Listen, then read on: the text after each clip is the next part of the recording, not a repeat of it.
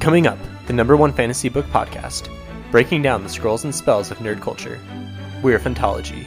You may have heard of us.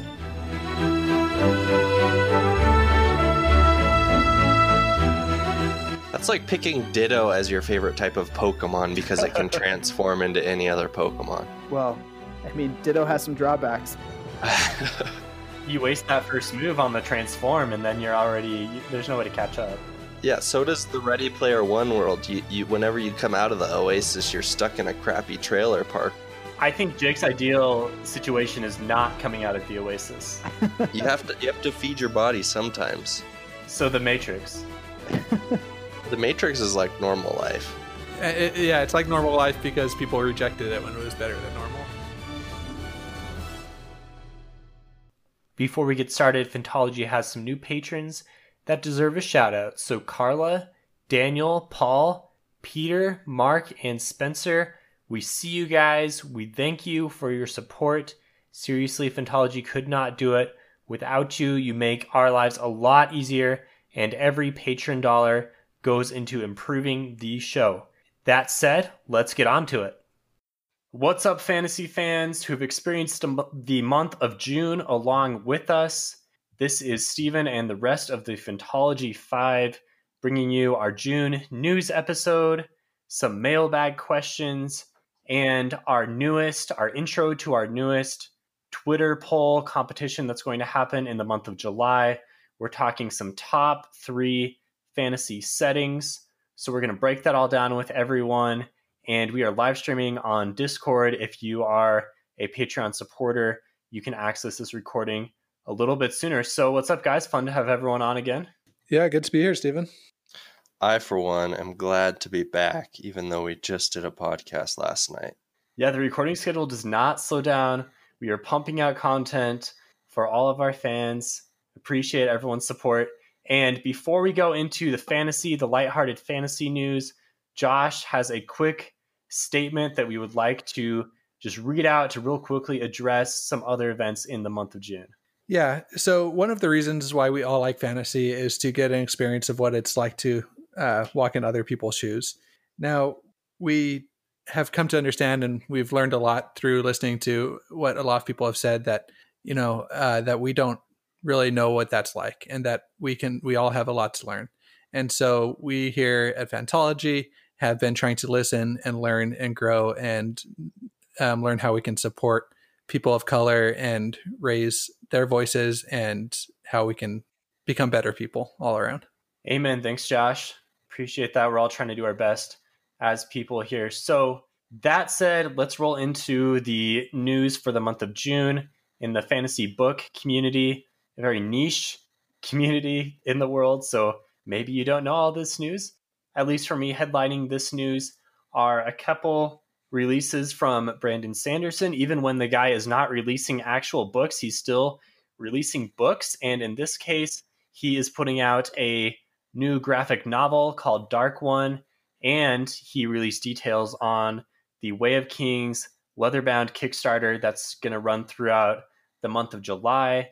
So these are two I'm more excited for the Way of Kings leatherbound than the graphic novel. Not necessarily my not necessarily my favorite way to experience fantasy stories, but still fun to see Sanderson, the Sanderson machine, chug along at Dragonsteel Entertainment. Yeah, this is a story that he's talked about a lot. Like he talks about in his lectures. He just it's an idea that he mentioned and that I feel like just came upon him and he's been wanting to do for a while. So I'm excited that it's finally getting done. I'm excited too. The true tragedy here is uh, what's going to happen to my wallet because getting those two leather-bound books are going to cost at least two hundred dollars and up to five hundred dollars if you'd like one of the nine hundred and fifty numbered edition. Oh, you're going for the 500? Well, no, I don't think I can talk my wife into that one. Speaking of, does um her having finished Mistborn has that changed her tune in, in terms of support for you in these purchases? Uh, no, it doesn't. If it doesn't directly benefit her, then she's probably not going to like it. Okay. At least in terms of fantasy. Ryan, that's why you have to list them as decorations for your home. I know I know Sid's all about some good home decor items. Yeah, she's she's all about that. If she can pick it out, Okay, okay. Not that I'm very into home decoration, decoration, but I don't think fantasy books are very high on the trend in today's modern internal decor. I don't know, man. With the with all the Zoom conferences going on, it's important to have a good looking bookshelf in the background. Yeah, pretty much all my fantasy books got booted to the spare bedroom bookshelf and out of the the living room public bookshelf. Oh, come on. That's That's rough. so so I, I was helping someone move today and they probably had about 20 boxes of books. And so I was like, oh, so uh, you know, fully hoping that, you know, he was at least like a little bit into fantasy. I was like, so what what books are in all these boxes? Just like they're all self-help books, man. They're all self-help books. I was like, nothing against Oh self-help books. I mean, I read them, but like he literally had 20 boxes full of self self-help books and I was like, ah, I just can't You were just hoping the Wheel of Time was in there. I- yeah, I was hoping that one of the boxes had Wheel of Time. So Yeah. this is tangentially related to fantasy, but I was recommended this book called Never Split the Difference, and it's like this negotiation book. And I started listening to it, and guess who the narrator is? Michael, Michael Kramer. Kramer. Michael Kramer. That's right. So I'm listening to like this this like negotiation self help book, and it just like feels so epic to me because Michael Kramer is the narrator. Does it? Does he have the same persona to his Oh, voice? because Absolutely, yeah. And, and the thing is, it's it's written by this uh, FBI top negotiator. He was like the top negotiator for the FBI for twenty years, and so there's like these really like pretty epic stories in it. And the fact that Michael Kramer is reading it just adds to that experience. So pretty fun book if anybody wants to give it a listen. Well, I will not be giving that a listen, but I appreciate that Thanks fact. for your honesty, Ryan. eh, Ryan, maybe if you listen to it, you can negotiate Sid into letting you get the five hundred. Yeah, exactly. there it is. There's the full circle we needed on that discussion. So if you are looking to improve your home decor and you like beautiful leather bound books, the Way of Kings leather bound does look really impressive. I think one of the additional stretch goals is for like real Italian leather or something like that. So it's going to look really nice. You can find all of those details on Sanderson's site or social media, or it's it's not hard to find.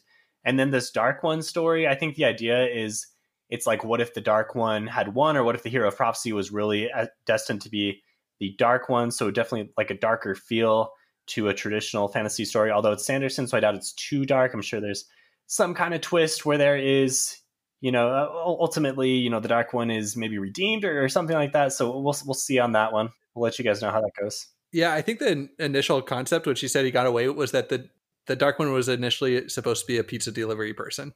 So I think that it's going to have some sort of absurdist humor in it, is my guess. Oh, the death by pizza thing. yeah, I think that's the original concept, and then it's kind of morphed into this one. Oh, okay, I wasn't sure about that. So, other Sanderson news: he turned in the second part of his final draft. So, Rhythm of War is at forty percent. We're still eagerly anticipating that November release. Looks like we're on track. And speaking of releases, we have news from George R. R. Martin, which we don't get very often. And it's not Winds of Winter release, but it is news around Winds of Winter. He says he's been making progress, writing steadily, and it's looking like a 2021 release is kind of what all the headlines like to lead with. So fingers crossed for that one. Maybe 10 year gap in between books. Uh, how old is he right now? Ryan, stop. seventies. Just- Yeah, it's not trending in the right direction. I, I will stop, but you know where I was going. Well, also, I mean, the the TV show has been happening those ten years. So after this one's released, you wouldn't expect him to take that long again, right? Yeah, but they're starting up the House of the Dragon or something prequel. Oh, is that is the prequel TV still show? happening? Yeah, well, one they had like four prequels at one time, and one of them has the green light. So I believe this. We'll have to fact check that name, but I think it's House of the Dragon. It's like a Targaryen backstory, 300, 300 years prior to Game of Thrones TV show. So that's going to take up his time. Dang. Yeah. Speaking of long-winded fantasy authors, Patrick Rothfuss has a little news. It's not Doors of Stone news, but he is on this podcast called One Shot, where they have this new kind of D and D esque game that they're playing, and it's all centered around a story in the world of Temerant. Temerant, I think, is the name of the name of the wind, King Killer. Yeah, that sounds right. Check out that podcast if you're into it. Do you listen to a little bit of it, Steven, right? Yeah, I listened to like 45 minutes of it and eh, like I couldn't really get into it. It's not necessarily my thing. Was it like framed around a bit like an RPG campaign, or was it just a story?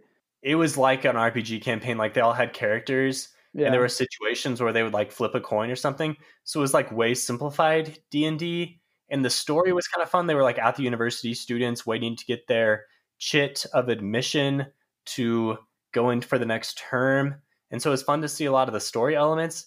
But I don't know, just what didn't quite appeal to me. But I think others may like it, especially if you're really into those stories. Yeah, I'm sure if you're a fan of Roll Twenty or something, you'd probably be into it.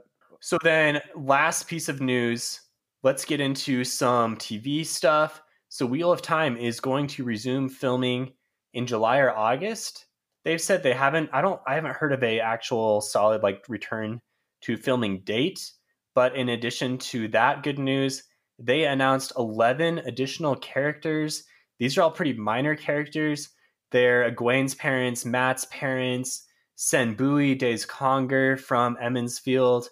We have a young Siuan casting, which is interesting because it means there'll be some kind of flashbacks to maybe a young Moiraine as well. So we we expected that story to be fleshed out more. It's like a childhood Siuan, right? I mean, because they're in the series, try and stay away from spoiler spoilers, but these might be considered light spoilers. There are age changes for the Siuan character, but this is like a childhood Siuan. Yeah, she appears to be way young. Yeah, she's like a ten year old girl. Yeah, so this isn't like a young woman Siuan. This is like a little girl Siuan.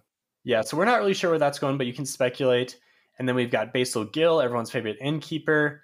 We have a character named Denna, who is Thom's Thom Merrilin's lover, who's mentioned in passing. Also, Kvothe's lover. Well, Kvothe's wannabe lover, unrequited lover. Those bards and Dennas, right? Yeah. Den- when Denna, all the time she disappears from Kvothe, she's actually going over to the world of Wheel of Time. Checks out. Makes sense. Maybe that's a Rothfuss deep cut. We can only speculate. There's another character named Mrs. Grinwell. I don't really know why they're announcing some of these characters. Like these are super minor characters. I'm frankly not super interested in Mrs. Grinwell, but we know who it is in case you were. And then the biggest news of Wheel of Time casting is Steve. Steve is in the Wheel of Time. We don't know who this guy is. We speculate that it's a code name, but they announced this kind of normal looking, like middle aged white dude. His name is Steve, and maybe he's going to play a different character. Unsure. But Twitter's going crazy about Steve. I'm pretty sure it's the dark one. Hmm. Okay. That's a good theory. Maybe we can get behind that. The Dark One is a middle aged white man. I mean, and today's out society. Checks yeah. So, well, has anybody found a voice recording of him? Because if he has like a really epic sounding voice, then that could check out. Nah, man, I haven't really done that much research into Steve. I'm just kind of waiting for the show to come out on this one, I think. maybe, maybe ah, you know, no, that's that'd be Narg, the Trolloc, like the one named Trolloc in the whole series. How funny would it be if the one named Trolloc in the story was named Steve? Wheel of Time has bought all the free press that they can for Steven. Because my name is.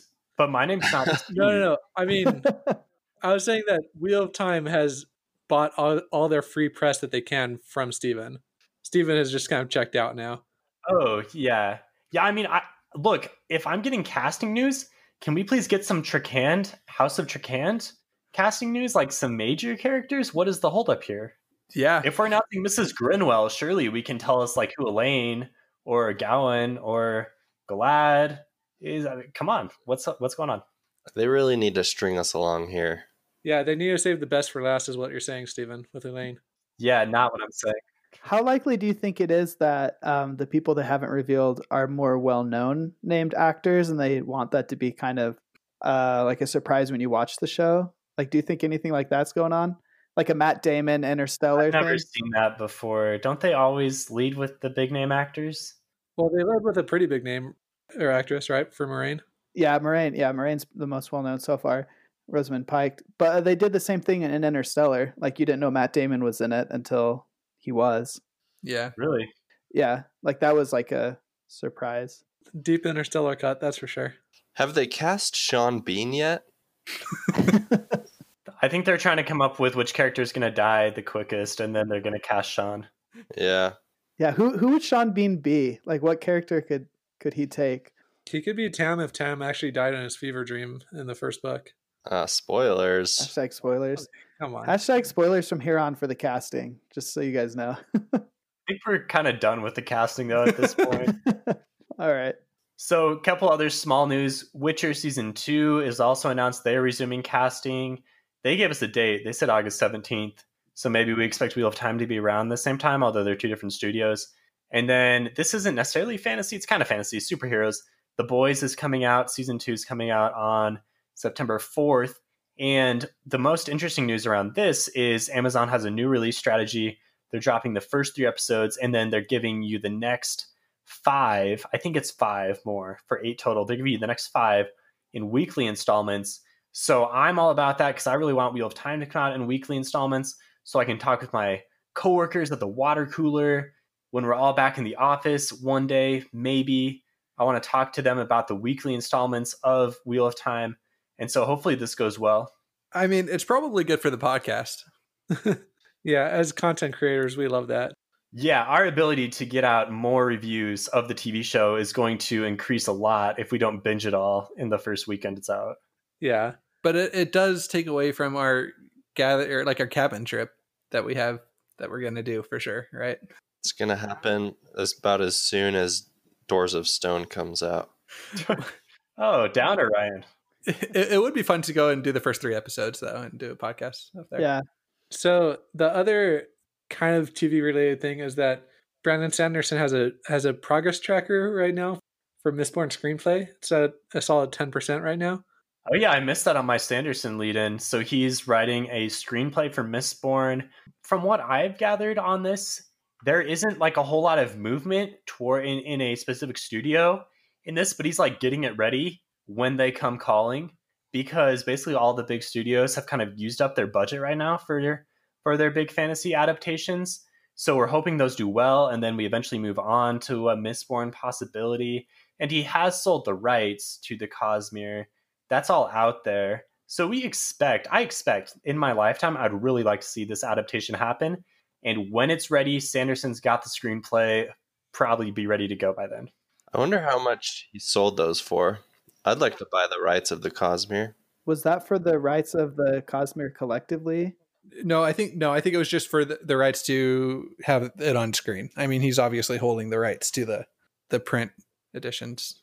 Oh yeah, he better be. Yeah. no, yeah, I, I meant I meant like per series. Like, is it oh all the rights of Stormlight, Mistborn, everything all at once, or is it piece by piece? He originally sold the Mistborn rights in the early 2010s, and then that expired. And then the Cosmere rights, I think he sold in 2016. I just happened to know that because I was on the Wikipedia page the other day. That would be really impressive if I knew that offhand. Yeah, so I guess we'll just we'll wait for more news here is does that kind of wrap up the news section of this fantasy news? Um, Dark season three came out today. Today's the day of the apocalypse for all the Dark fans out there. It's also Steven's birthday. I wonder if that's a coincidence. Jake, just so you know, my brother-in-law finished it and said that it's amazing and he loved it. And I think I'm going to go over after the stream and go watch it with him. I'm, I'm like two episodes in, and it's blowing my mind. Really? Yeah, it's so great. All right, I will watch Dark eventually. I've been given a really hard time because I maybe made some kind of promise that I haven't fulfilled. Maybe. yeah, we're done here.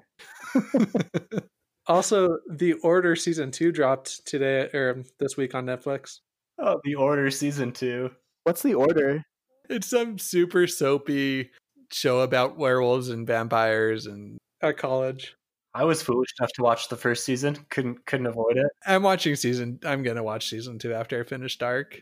Is it like a Riverdale situation where it's like I know I should be ashamed that I watched this, but I'm still watching it? It's exactly yeah. like that. Yeah. yeah. I mean, it's TVMA. I just mean quality wise, not like yeah. It's a little grittier than like River uh, Riverdale. I've only watched the first season of that, but it's a little grittier but not much. I mean, it's super soapy. Yeah. So yeah, th- that's a wrap for news for June. July's going to have some fun news. There's some actual book releases, so look forward to that in July. I'm especially looking forward to Peace Talks. Am I right, Josh? That's coming out in like two and a half weeks. Oh my gosh. I got to finish reading Rage of Dragons before that. Yeah, that's Dresden number 16 for those of you who aren't familiar. I know Jake and Ryan have not yet joined the Dresden bandwagon, and Ben is getting through them, but he's not going to be ready quite in time for 16, but maybe 17 that I think comes out in September. So, anyway, on to, and, and we have enough time here to take a mailbag question or two. We'll start with this one and see where we're at timing wise. So, the first mailbag question we have is something that we addressed in our recent Mistborn recording that's going to be coming out in a week or two, and that is the question of what intro books as a entry level fantasy reader without a lot of experience into fantasy maybe i've only read like harry potter and i'm looking to get into more adult fantasy and by adult fantasy i mean fantasy books for adults and what intro book would you recommend starting off with and i can think of a few but let's hear kind of what your guys thoughts are on this Fifty Shades of Grey. Okay. okay ryan not that type of adult fantasy So I, I was not on that recording, so I don't know exactly what you guys said, but I think I think Mistborn is the best, one of the best entry points to it. Hint on the Mistborn podcast, we mentioned Mistborn. Yeah, that's what I figured. I, I, I really think it is a, a great place to enter. The first book is a self contained story. I'm sure I'm making the same points that you guys made, but if you just read the first book and then you could be done after that, uh, it does a good job of it introducing you to magic systems. And so that's my answer for it. Yeah, it does a really good job of introducing you into a lot of the elements of a big fantasy story.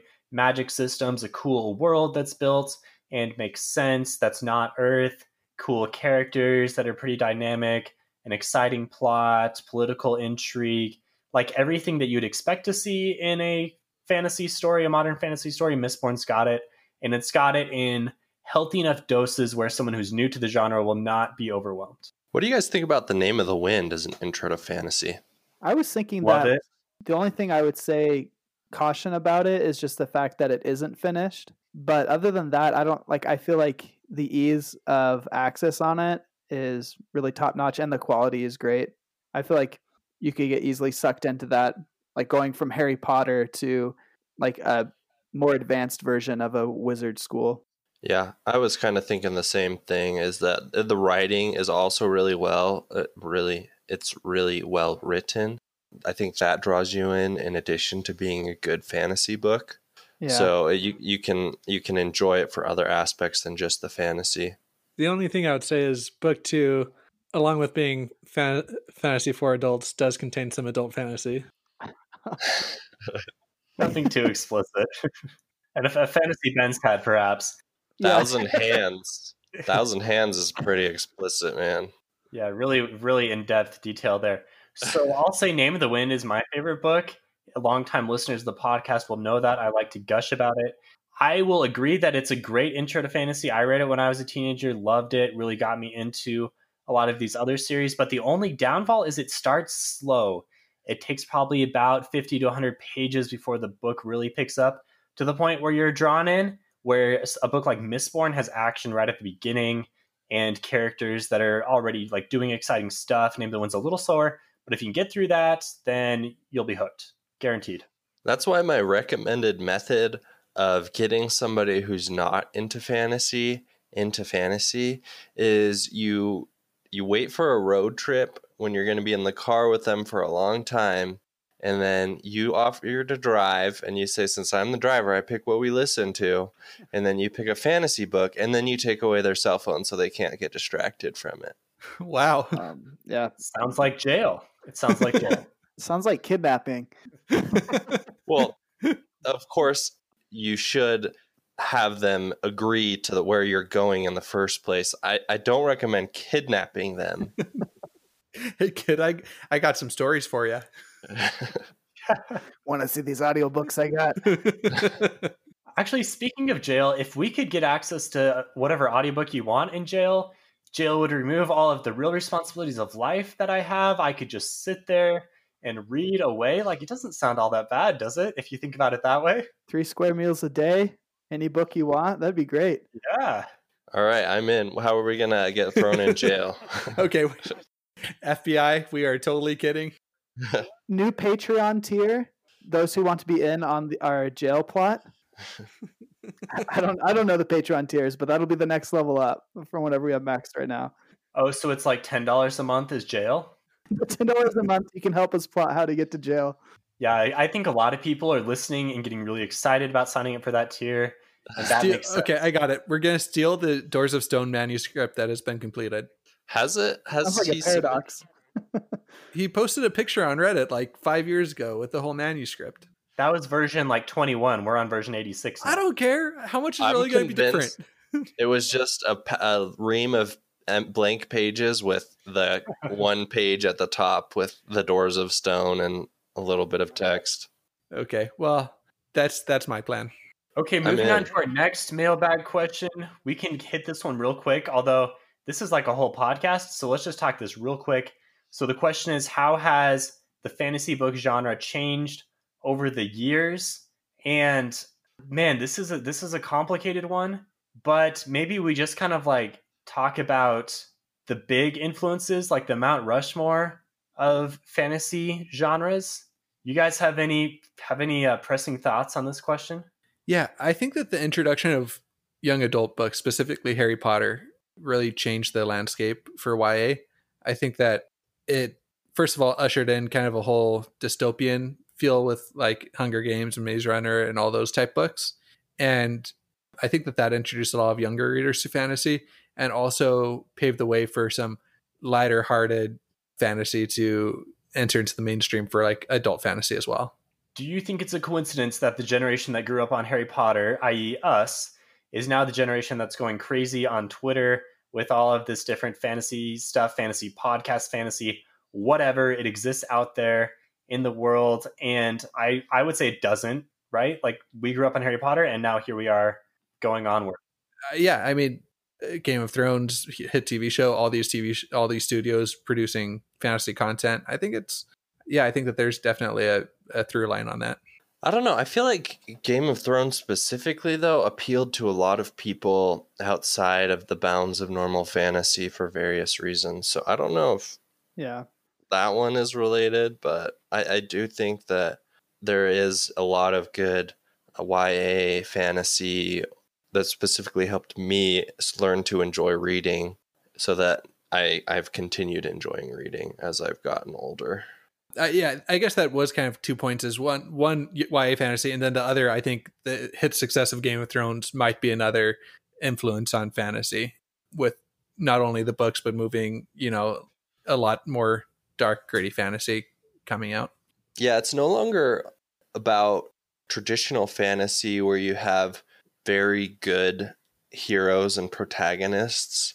I feel like fantasy has moved away from that generic template to now you have much more gray characters with conflicting motivations and the result is you don't always get the perfect Disney ending in fantasy books. Yeah, I, I think that's probably one of the biggest changes um, that's happened in, in the more recent years. Is just the development of the characters and moving away from the idea of true good versus true evil. And gray characters doesn't necessarily mean grimdark, even though grimdark is a growing thing, especially with the Song of Ice and Fire. But gray characters also means like characters from a Brandon Sanderson book, for lack of better example, where they're just real human characters. You can see both sides of the coin, and I think readers can relate to them a lot more. I think maybe readers are tired of seeing the protagonist who's always good and does good things and always wins, and they'd rather see the protagonist who is a lot like them and tries and fails and ultimately maybe succeeds, but doesn't always do it in the perfect way. I think another maybe seismic shift in fantasy, which we haven't done the best job covering at Fantology, is the rise of independent publishing. I think it's given a lot of people the ability to tell what stories they want to tell, even if it's not going to get published. You know, they can go and publish it on Amazon and people can read it. And so that has allowed more specific type stories to be told, specifically like with the LGBT community. You know, like there's a lot more stories that are told to them. And we've at Fa- Fantology pretty much covered hits and almost all uh, published books to this point. But I think that that has been a change that's occurred in the industry. Yeah, that's a good point. It's a lot easier for whoever to get their book out there and to have a chance. harder to harder to make it through the self publishing, but it is possible. And you're just getting more variety of stories now too because of it. Do you guys feel like self publishing has slowed down in recent years, at least in terms of uh, fantasy? So, like the books we read? Like, I can't really think of any major books that have been published, uh, self published in fantasy outside of the Riyria Revelations and Bloodsong. Shadow of what was lost. Okay, yeah, That, that's that was true. independent. Was Licanius independent? I know it was like a small. I thought it was like a straw, small Australian publisher because Islington's from Australia, but I'm not sure. I think it started off being self-published and then they picked it up, but I could be wrong. Another one I think was Rage of Dragons. I think was originally self-published. Let me fact check that. Okay. Yeah, you're reading that right now. Another one is Dawn of Wonder. That's kind of a more niche thing, but I think a few of us have read that and haven't had a sequel follow up to that. But that was a really pretty big hit success as far as self publishing. Like most people have heard of it. Yeah, yeah. So Rage of Dragons was self-published and then picked up by Orbit. So again, I think we've stayed in the bubble of pretty much published, like traditionally published works. But I think that there has been a pretty big shift of people reading a lot more independently published books. And we kind of have to do that. Like the majority of the books we've read growing up were the big ones, and that's what people want to hear about. That's what we like to talk about. But I think as we get through a lot of these main ones, then we'll have a little more bandwidth to devote to some more niche books. I mean, just the fact that there are niche books that we're aware of, even if we haven't read them, like that's a huge change, you know, from 30 years ago or whatever. Okay, so thanks to the mailbag questions. Patrons, if you want to submit mailbag questions for us next month, go ahead and and check out our Patreon, and that is um, one of the benefits. So we are going to kick off our next round of Twitter poll competitions. Last month was a big success with the top three villains, ultimately won by our comrades at the Black Tower podcast. They defeated our own Ben at Wits End in a narrow 52 to 48% matchup that actually just concluded this morning. So, congratulations to Black Tower's top three, which was Umbridge, the White Witch from Narnia, and Fain from Wheel of Time. So, Ben, like any any any kind of like parting shots there, like you were really close to winning, man. Ben has dropped off the call. I guess not. He was so ashamed at losing. Oh, Ben's back. I'm, I'm crying. You can hear him sucking. I'm just gonna say I went to bed and I was winning, and when I woke up, I lost. So Twitter bots, possibly. I don't know. Twitter bots. How many votes were there on it? Do we know? There were over 200. It was like 230, 240 ish. So Twitter was for sure rallied against you. Black Tower had multiple retweets calling all of the Asha'man to vote for them. And ultimately, you were unsuccessful, Ben. But really good performance, like way close to winning. So maybe next month. And next month, our topic of poll is top three fantasy settings.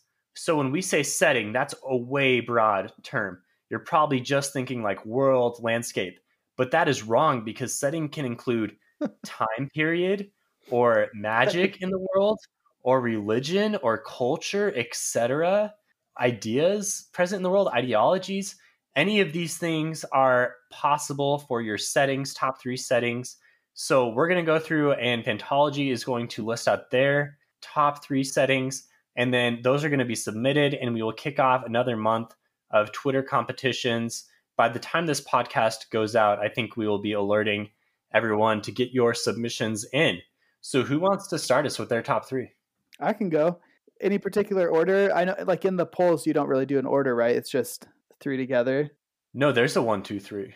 In the poll, is there a one, two, three? There is a one, two, three. Okay, well, shoot. Okay, starting with number three, I'm gonna say um, the Pokemon world. All right. wow. I'm going specifically the games as opposed to the the anime or any of the manga. Are we talking Kanto, Johto, Hoenn, Um, Pokemon World. Pokemon World. It's all one world. all We're not the going regions? regional. Yeah. So just the, the fact that you can leave home at 10 years old, get a get Wow. a best friend Pokemon buddy, and just go basically camping for the rest of your life with all these awesome animals. And then stopping evil organizations in the process and saving the world. We know what Jake's ideal career would have been. Jake has since said since like middle school that he wanted to be a shepherd. How Yeah. how big of a difference is that from a Pokemon trainer? I don't know. Do you battle your sheep with other sheep? hey, you seen those Rams? And then number two, I would say Stormlight, uh, Roshar, I guess. I just think that the Spren, like even if you didn't have powers there, it would be such a cool world to live in with the Spren and all the ecosystems around you. And then uh, number one, just because it's kind of unbeatable in my opinion, it encompasses everything. Ready Player One, just being able to go into the Oasis like I could if I lived in the Ready Player One world, I'd be able to go into the Oasis and just hop into a Pokemon world or hop into a Stormlight world, you know? That's like picking Ditto as your favorite type of Pokemon because it can transform into any other Pokemon. Well, I mean, Ditto has some drawbacks. Yeah, you waste that you waste that first move on the transform, and then you're already you, there's no way to catch up. yeah, so does the Ready Player One world. You, you, whenever you come out of the Oasis, you're stuck in a crappy trailer park. I think Jake's ideal situation is not coming out of the Oasis. You have to, you have to feed your body sometimes. So the Matrix. The Matrix is like normal life. It- eh, eh, yeah, it's like normal life because people rejected it when it was better than normal, right? yeah. Okay, so Jake's got some pretty some pretty fantastical choices there. Sounds like some self preferences. We may see Jake in these locations in the next life. Yeah, I'll go next. Ryan, let's hear it. All right, number three is the same. Jake had this one as well. Roshar. Love that place. It's awesome how the entire world has been shaped by these storms that pass through all the organisms. And there's especially some cool things that we learn in Oathbringer about the world that just really makes sense and ties a lot of things together. I love the magic and the different cultures that you're introduced to. Number two is Wu, which is, I guess, it's the Malazan world. There's not really a name for the Malazan world. Uh, It's just been, I guess, jokingly referred to as Wu by the author Steven Erikson. Is that like Randland for Wheel of Time? Uh, yeah, probably. It's probably similar to that. And so this world is just so deep, and you really learn a lot about it in the Malazan Book of the Fallen. You've got so many different parts of the world that you visit.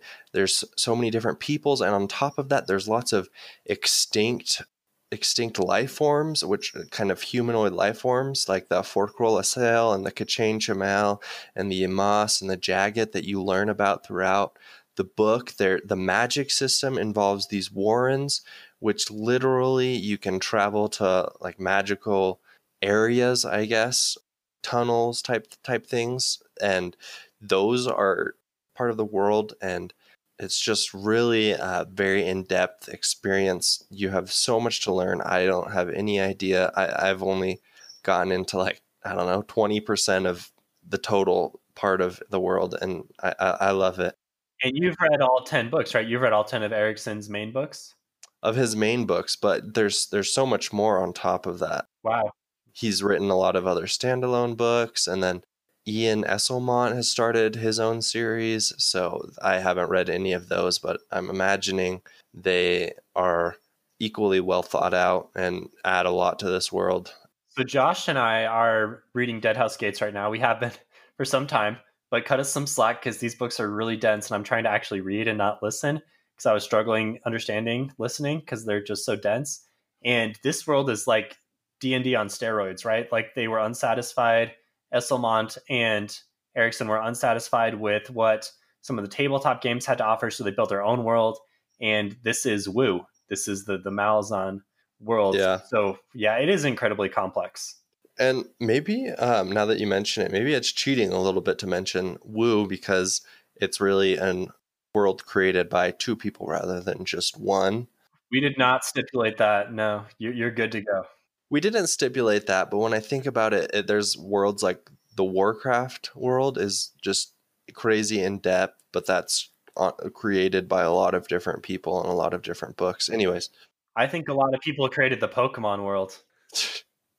all right. Well, then that was that's a tangent we're not going to go down. but my number one goes to the father of fantasy, Middle Earth. And that's just one continent in the world. I realize that. There's also like the West Havens, or I, I forget uh, what's what are they called? Anyway, the Grey Havens, the Grey Havens. Yeah, the Grey Grey Havens. But this world, I mean, you have languages, you have different people and cultures. This is what introduced elves and orcs into the mainstream. And you have a whole other book, The Silmarillion, which just goes into the background and lore of this world. It's just crazy the depths that J.R.R. Tolkien went to creating. And this was pretty much unheard of, I think, in that day and age to create a world like this.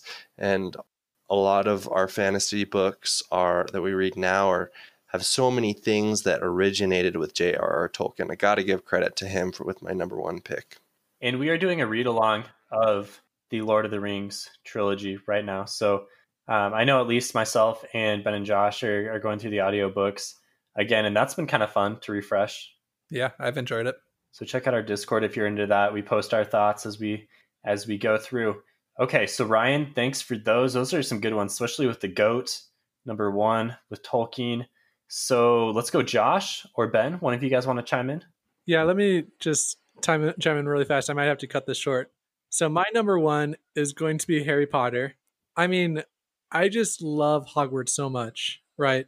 And the thing is, I feel like I know every nook and cranny of that school, and it really adds a lot to the plot. I think you have like you have the Shrieking Shack, and you have so many different kind of offshoots from that setting. So that's cool. Number two, I'm going to have to go with Wheel of Time. I mean, just ginormous setting, and I'm gonna have to cut this short because I got a baby waking up. But number three is gonna be Dresden. So do with that what you will. What are we going to do with it, guys? I might have to change my top three around. That's what I'm gonna have to do. Oh no, oh no, Ben and Josh, our twins, came up with similar top threes. I have, I have a top 10, so I'll just slide them around. Whoa. Okay, Josh has really done some research here. Can I can I just say I'm surprised Jake didn't have Wheel of Time in his top You know, three. that was shocking. Well, I think I misunderstood the uh, the prompt here. Actually, I thought it was like top setting to to live in yourself. And honestly, living in the Oh. wheel of like living in Randland, unless you're one of the main players, like isn't like it wouldn't be that cool. So I may have to change mine for the the actual poll. But that that was my rationale behind all my picks. Thinking back Okay, to yours, that that, makes does sense. align. Yeah. Yeah, Wait, what was your, what was your number two? Pokemon, then what? Roshar. Oh, okay. I don't know that I want to live in Roshar, especially during the events of the books. I mean, if you can, if you're able to attract, if you're able to become a certain type of person in Roshar, then it would be worth it for sure. What wasn't Sanderson's inspiration to Roshar just like like a tide pool, like and waves coming in and knocking everything around in the tide pool? That's pretty crazy that Jake would want to live in a tide pool. Dude, Roshar is awesome. Extrapolating a little bit. I haven't heard him talk about his. I, I think I've heard that before. Like the whole like the scraggly rocks and stuff. Like it was after he went and saw some tide pools or something. That makes sense with the crustacean type Yeah. creatures. Yeah. Okay, Josh, let's get yours, or should I'll I'll do mine. Yeah, why don't yeah, you go? I'll, I'll- I'll go through mine. So number three, I'm going seven satrapies from the Lightbringer series, and this is not somewhere that I'd want to live, but I do think the magic is really top notch, very imaginative, very cool. The different settings of the, the different nations are fun. They're all very distinct, and the Chromeria especially is cool. I love that most of the action takes place on this on this island that all the other locations surround and there's that type of setting. That's something that i haven't seen in another fantasy book. So so that's my uh that's my thing for seven satrapies for lightbringer. That's a series that i don't think has gotten enough love from us at phantology hopefully one day we can go back and cover those books. Number two i'm going to say the world of ice and fire. I don't know that there's a name for the entirety of all the different continents. We've got Westeros, where most of the action takes place, Essos, where a lot of the action takes place. We have Suthros, and is there like a I think it's Worldros. okay Worldros? Yeah, that makes. did you just make that up right now? I thought that was a Reddit thing. Oh, I don't know. Anyway, you know what I mean. So that world, especially having seen it on screen, kind of cheats a little bit because I can imagine it so well in my mind. But that that's got it all. Do you just imagine the score while you're like walking around? You just hear the wonderful score that the TV show has. Yeah, it doesn't help that the awesome score. I listen to the score every now and then when I'm working, and when those songs come on, I get way pumped up. Especially the score that happens during the season six finale episode. You probably know what I'm talking about. That one's amazing. So there's that. It, has got everything. It's got the religion. It's got the culture. It's got some magic in the background. Westeros has grabbed my imagination a lot over the years. And then my number one, you guys have already mentioned it, is Roshar. I just think it's so cumulative and so fun. The way that Sanderson is going to continue to flesh out the different parts of the continent is really cool. I imagine it being super colorful and bright and vivid and just like a really enjoyable place to live with so many possibilities, especially if you are able to attain a specific thing that I don't want to spoil for readers going into the series, but those are my top three. Okay, I'll do my top three. So I didn't have to move it. I moved it a little bit around, but number three is Midworld, which is the world. Well, you outlawed having the, all of the Cosmere be be a setting, so I would say Stephen King's extended like multiverse. But if we're not allowed to do like extended universes, then I would say Midworld. Midworld is where most of the action of Dark Tower takes place, but then all of most of his books are included in his in the multiverse. Yeah, I guess I didn't mention that, but I should have said we said Cosmere was not allowed because it was too all encompassing. So yeah, I guess multiverses are out. You got to settle somewhere. So I'm settling on Midworld, which is just such a you kind of just feel like what it would be like living there, and with what's going on in the world and what's I, I don't want to spoil it because it gives a lot away that the more you start talking about. But I feel like you just know he just has such a good voice, and when he's describing that world, you just can really picture it, and he develops it really well. Uh, number two is Scadrial, Scadrial, the world of Mistborn. And same thing with that. Like you just feel how kind of sooty is the word that comes to mind when you're when you're there reading it. And then also I really love moving from era one to era two. You get I don't want huge spoilers, but it's a different time era where the some of the events from the first uh, trilogy affect what's going on there. You get elements of it are incorporated into the religion in era two, and so I just think it does a really good job of of making that a really masterclass setting with not only how good of a world is in era one, but with the introduction of era two, building up that setting even more. And number one, it's been mentioned before, but Middle Earth. I just finished a reread of Fellowship of the Ring. And just as soon as you're back in the Shire, you just feel like you know what's going on. And again, I think that the movies do contribute a little bit of bias towards this, having seen them all on screen, filmed so beautifully in, you know, New Zealand, some of the most beautiful places in the world, but also just the way that Tolkien describes things. He doesn't go into like abundant amounts of detail like kind of like Jordan does, but he still describes things in just such a beautiful way. I love it. You can really picture what's going on. You can picture the majesty of some settings and the kind of horror, for lack of a better words, of like the Mines of Moria. And just, it's a wonderful setting. And all the background that goes along with it is amazing as well. So there are my top three. Were there any honorable mentions that that nobody had in their list that people were seriously thinking about including? none that haven't been mentioned. No, Adventure Time maybe for branching what out. heck? Adventure Time has a great setting, but I feel like we, you guys want to limit it more to uh to books. Jake has the most creative picks, I think. So I think that there are a lot of outside books like like Star Wars. The world in Star Wars is really cool. Even things like Avatar, the world in Avatar is really cool. So there's a lot of those type Yeah. picks, but I tried to focus mine on books and the comics. Like it's hard to beat a lot of like these extended universes that comics have built up to. Yeah, um, I would say the world from Hyperion only because of the um. Oh, Ryan, what was the name of it? That that gateway, the river. There's this thing that's set Oh. up. They have these in the in the universe. They have these portals set up. They're called Farcasters. That instead of like Oh, yeah. teleporting, you just walk through like a doorway.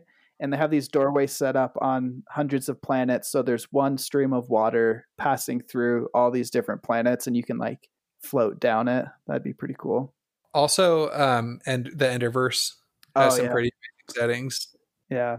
Yeah, if we're gonna go sci-fi all throughout the the three body problem trilogy universe, I mean that is our universe. It's pretty hard sci-fi, Yeah. but the way that you get to explore the universe is really cool. That's probably more of a time setting than anything else. Yeah. Yeah, I'll have to rework mine for the, the actual poll. I was literally just basing it off of like what would be like the most fun or the coolest to live in. So if I if I can indulge a little bit, what world would you least like to be just a lowly peasant in? Uh, probably Scadrial off the top of my head. I don't know. I would hate to be a small folk in Worldros, the Song of Ice and Fire world, right? Like yeah. those dudes have it rough. At least they're not constant like purposely oppressed though, like the skaa, you know. Yeah, yeah, that's fair. That's fair. Like there's some people who just live their lives. Maybe, but I don't think any small folk peasant person in the world of ice and fire by the end of the series like hasn't had their farm burned at least once. I, I think the three body problem, like you said, Stephen, that world goes through some crap. and it's just very realistic, you know, like But you get to see science advancing in pretty cool ways, so that would be interesting. But yeah, there's some pretty big events that happen there. No spoilers, obviously, but th- there's interesting stuff. Cool. So thanks for uh, thanks for indulging us here in our top three character rankings. And again, look for these announcements on Twitter and Discord for the time to submit your ranking. We are going to run this through July, and we'll see who our eventual champion is on our top threes. We do Twitter, daily Twitter polls, and then the winner advances bracket style competition. So thanks, Phantology 5. This has been fun getting everyone together. If you like Phantology, check us out on social media. Check us out on our website, www.phantologybooks.com. We have a Patreon with some different tiers and exclusives. And we have a merch shop. Maybe that's what we should have mentioned yeah, let's let, let's lead with that. look for that to be let in pretty prominently in future episodes. But yeah, if you need to brand anything with Phantology, we got you covered from face masks to like baby onesies. Like it's all there on the merch shop. Yeah. I personally am looking forward to purchasing a mouse pad, and when I go back to work, just like kind of casually pulling that out of my bag. Oh yeah, that's a pretty casual flex. Yeah. Exactly. They'll be like, oh, you're that, Ben? Oh my gosh. You're the wits end. They're like, wait, you're so active on Discord. How have you gotten any work done? That's that's been the biggest like thing holding me back from totally advertising uh, the podcast to all my coworkers. My manager is like a huge fan of Brandon Sanderson. Another coworker loves The Name of the Wind, and another one is rereading Malazan for like the eighth time. And I'm and I'm just like, oh, I have so much potential here.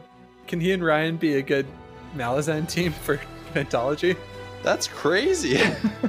All right, thanks everyone for listening. This is this has been fun. Hope everyone has a great July, and we'll see you guys next time. Bye.